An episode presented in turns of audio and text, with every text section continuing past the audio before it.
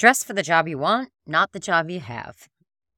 This was the type of advice I was given at the beginning of my career. Advice doled out by people who were making the salary that allowed them to dress for whatever job they wanted. Not so easy for someone fresh out of college, burdened with student loans, rent, car payments, and boatloads of other living expenses. Welcome to episode 140 of The Shit Works, a podcast dedicated to all things networking, relationship building, and business development. I'm your host, Julie Brown, speaker, author, and networking coach. And today I am discussing why fake it until you make it is a shit strategy. Welcome to This Shit Works, your weekly no nonsense guide to networking your way to more friends, more adventures, and way more success with your host, Julie Brown. Here we go.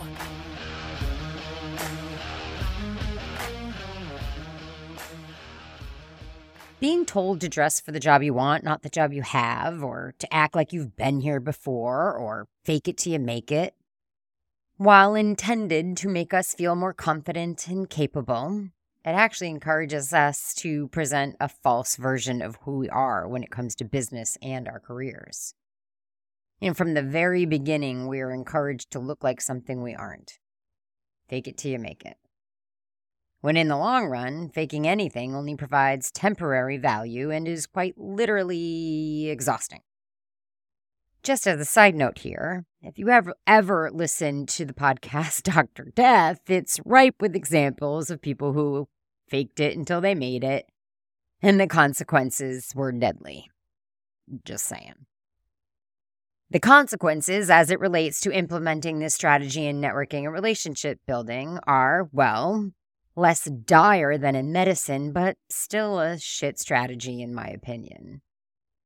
I don't want to meet the fake version of anyone, the version that you think is most palatable, the vanilla version of who you really are.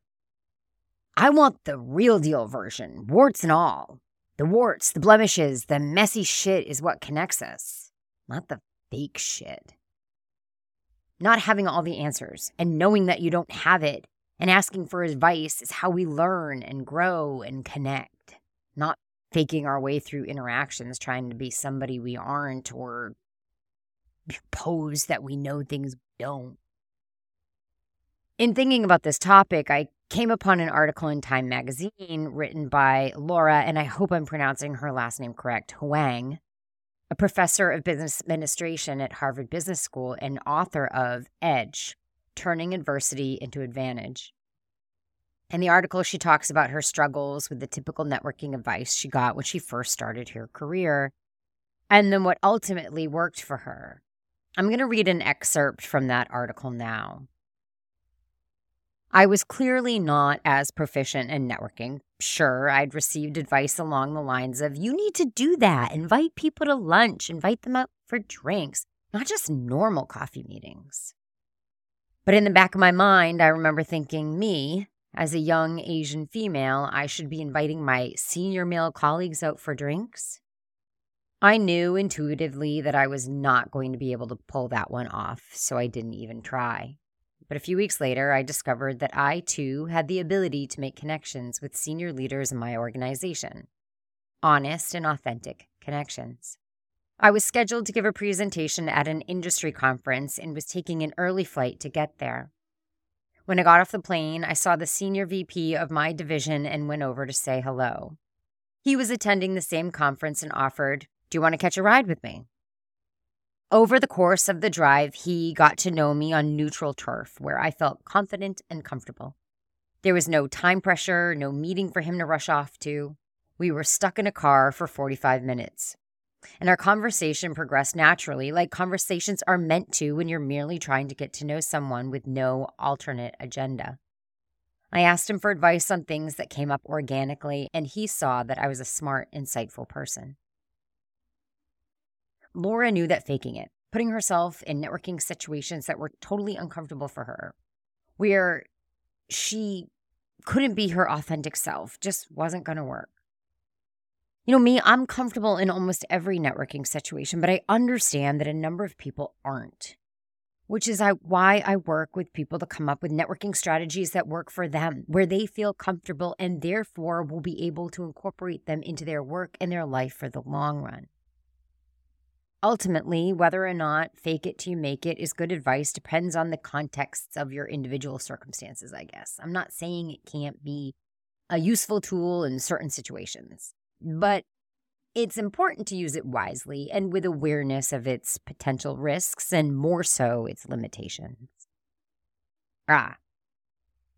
Now, on to the drink of the week, which goes so perfectly with the theme of this episode and is probably something that all of us have used in college.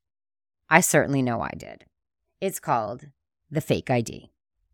Please note that JBBD Inc. does not endorse the use of fake IDs for entrances into drinking establishments if you are underage. Okay, enough with the legalese. On to what you're going to need two ounces of dark or black strap rum, two thirds ounce of Cynar, one sixth ounce of cinnamon simple syrup. What you're going to do is stir all ingredients with ice in a shaker and strain into a chilled coupe glass and garnish with either an orange or a lemon zest. All right, friends, that's it for this week. If you like what you heard today, please leave a review and subscribe to the podcast. Also, please remember, please, please, please share the podcast to help it reach a larger audience. If you want more Julie Brown, you can find my book, This Shit Works, on Amazon or Barnes & Noble, or you can find me on LinkedIn at Julie Brown BD. Just let me know where you found me when you reach out. I am Julie Brown underscore BD on the Instagram. Um, or you can just pop on over to my website to learn more about my speaking and my workshops and all that friggin' jazz at juliebrownbd.com. Until next week, guys. Cheers. Hey, thanks for taking the time to listen. Be sure to subscribe to the podcast so you never miss a tip. And remember, you can unapologetically be who you authentically are and still be wildly successful. That's a fact. See you next week on This Shit Works.